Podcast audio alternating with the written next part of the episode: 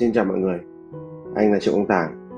Đây là nơi chia sẻ những kinh nghiệm, bài học cuộc sống nhằm giúp cho ai đang mong muốn phát triển bản thân và kỹ năng lãnh đạo đội nhóm sẽ đạt được những cái mục tiêu của mình. Dành cho các bạn nào lần đầu biết đến Tài, thì anh là founder của một công ty e-commerce kinh doanh đa quốc gia, kiêm là một người đam mê chia sẻ. Và bây giờ chúng ta sẽ bắt đầu chủ đề của ngày hôm nay.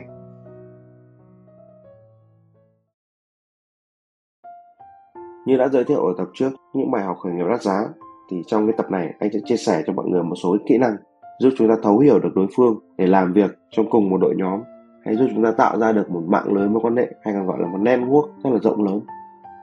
Chắc các bạn đã nghe qua một số công cụ như MBTI, DISC, thần số học, vân vân. Đối với anh thì những công cụ này nó rất là hữu ích, đặc biệt là trên vai trò quản trị đội nhóm. Và công cụ mà anh thường hay sử dụng nhất đấy là DISC. Có thể nói ngắn gọn thì DISC sẽ chia ra thành 4 nhóm người. D tức là nhóm thủ lĩnh, với một số cái đặc trưng đấy là quyết đoán, tự tin, mạnh mẽ, thích cạnh tranh, tập trung vào kết quả, thích kiểm soát. Còn nhóm thứ hai là nhóm I, là những người mà thích tạo những cái ảnh hưởng, thích xã giao, cởi mở. Họ thích sự sáng tạo, bay bổng, nhiệt tình và họ có khả năng thuyết phục được người khác. Nhóm S thì họ thường điềm tĩnh hơn, họ rất là cẩn trọng. Họ luôn luôn biết lắng nghe và muốn làm hài lòng nhiều người nhất có thể. Và nhóm cuối cùng là nhóm C, thì nhóm này lại rất xem trọng trách nhiệm, họ rất là nghiêm túc, họ cực kỳ kỷ luật và rõ ràng, chính xác.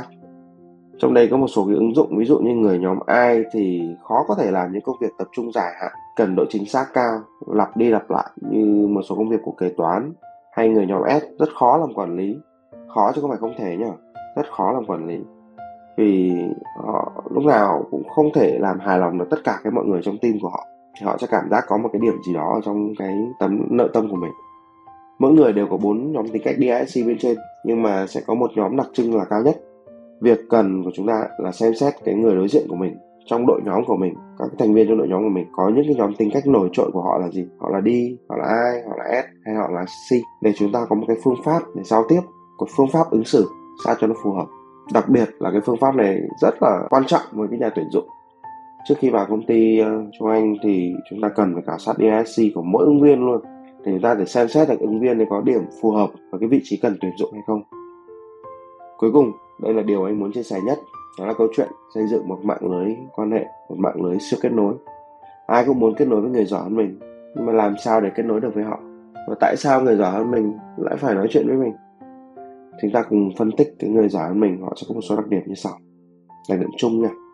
Thứ nhất ấy, là họ rất thích chia sẻ để tạo giá trị. Thứ hai ở đây là họ rất muốn nhìn lại cái bản thân mình.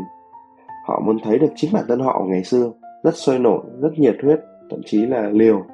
Từ hai cái ý chính ở bên trên thì anh mới nghĩ ra một cái cách để thể hiện ra được cái người giỏi hơn thấy đấy là anh rất nhiệt huyết, rất ham học, nói là làm, và để cho họ nhìn thấy là anh khá là giống họ ngày xưa. Anh tham gia rất nhiều hội nhóm liên quan đến các lĩnh vực của mình theo đuổi. Bất kỳ ai mà hay đăng bài hay chia sẻ những điều anh cảm giác thấy thú vị hay ho là anh đều add friend hết, để nhắn tin hết. Thời điểm đầu thì anh không biết nhắn tin gì cho họ cả, nên anh bắt đầu bằng những cái câu hỏi tương đối đơn giản. Nhưng câu hỏi đó anh nghĩ là thực ra là anh cũng có thể trả lời được đấy, nhưng anh vẫn hỏi để cho họ thấy được sự nhiệt huyết của mình. Rồi dần dần thì có được những mối quan hệ chất lượng, hỗ trợ sâu hơn trong công việc và trong cuộc sống. Đến bây giờ, đến thời điểm này, anh vẫn còn rất nhiều mối quan hệ, và từ đó đến nay, tức là khoảng 8 năm rồi, vẫn có thể nhắn tin, gọi điện, trao đổi thường xuyên. Có một cách nữa đấy là anh cũng hay tham gia các hội thảo với mục đích là tạo network. Trước khi tham gia thì mọi người hãy hình dung trong đầu một cái bản CV của chính mình, để cho mọi người xung quanh biết mình là ai, đang làm gì, để tiếp xúc và nói chuyện với những người khác. Anh có nhớ là có một đợt tham gia hội thảo mà có một anh hội thảo nào anh cũng tham gia, mà hội thảo nào anh cũng phát biểu luôn. Có những câu hỏi vu vơ thôi, nhưng mà tạo được ấn tượng cho người khác. Ai cũng sẽ phải quay xuống để nhìn xem anh ấy mặt mũi như nào, anh hỏi cái gì, có tự tin không, body language ra sao. Đến nay anh ấy cũng rất thành công rồi, có một cái mạng lưới quan hệ khổng lồ. Tóm lại, các bạn bắt buộc phải trở thành một trong hai người sau, hoặc là người có khả năng siêu kết nối, hoặc là bạn của người có khả năng siêu kết nối. Điều này sẽ giúp cho con đường đi chúng ta thuận lợi hơn rất là nhiều.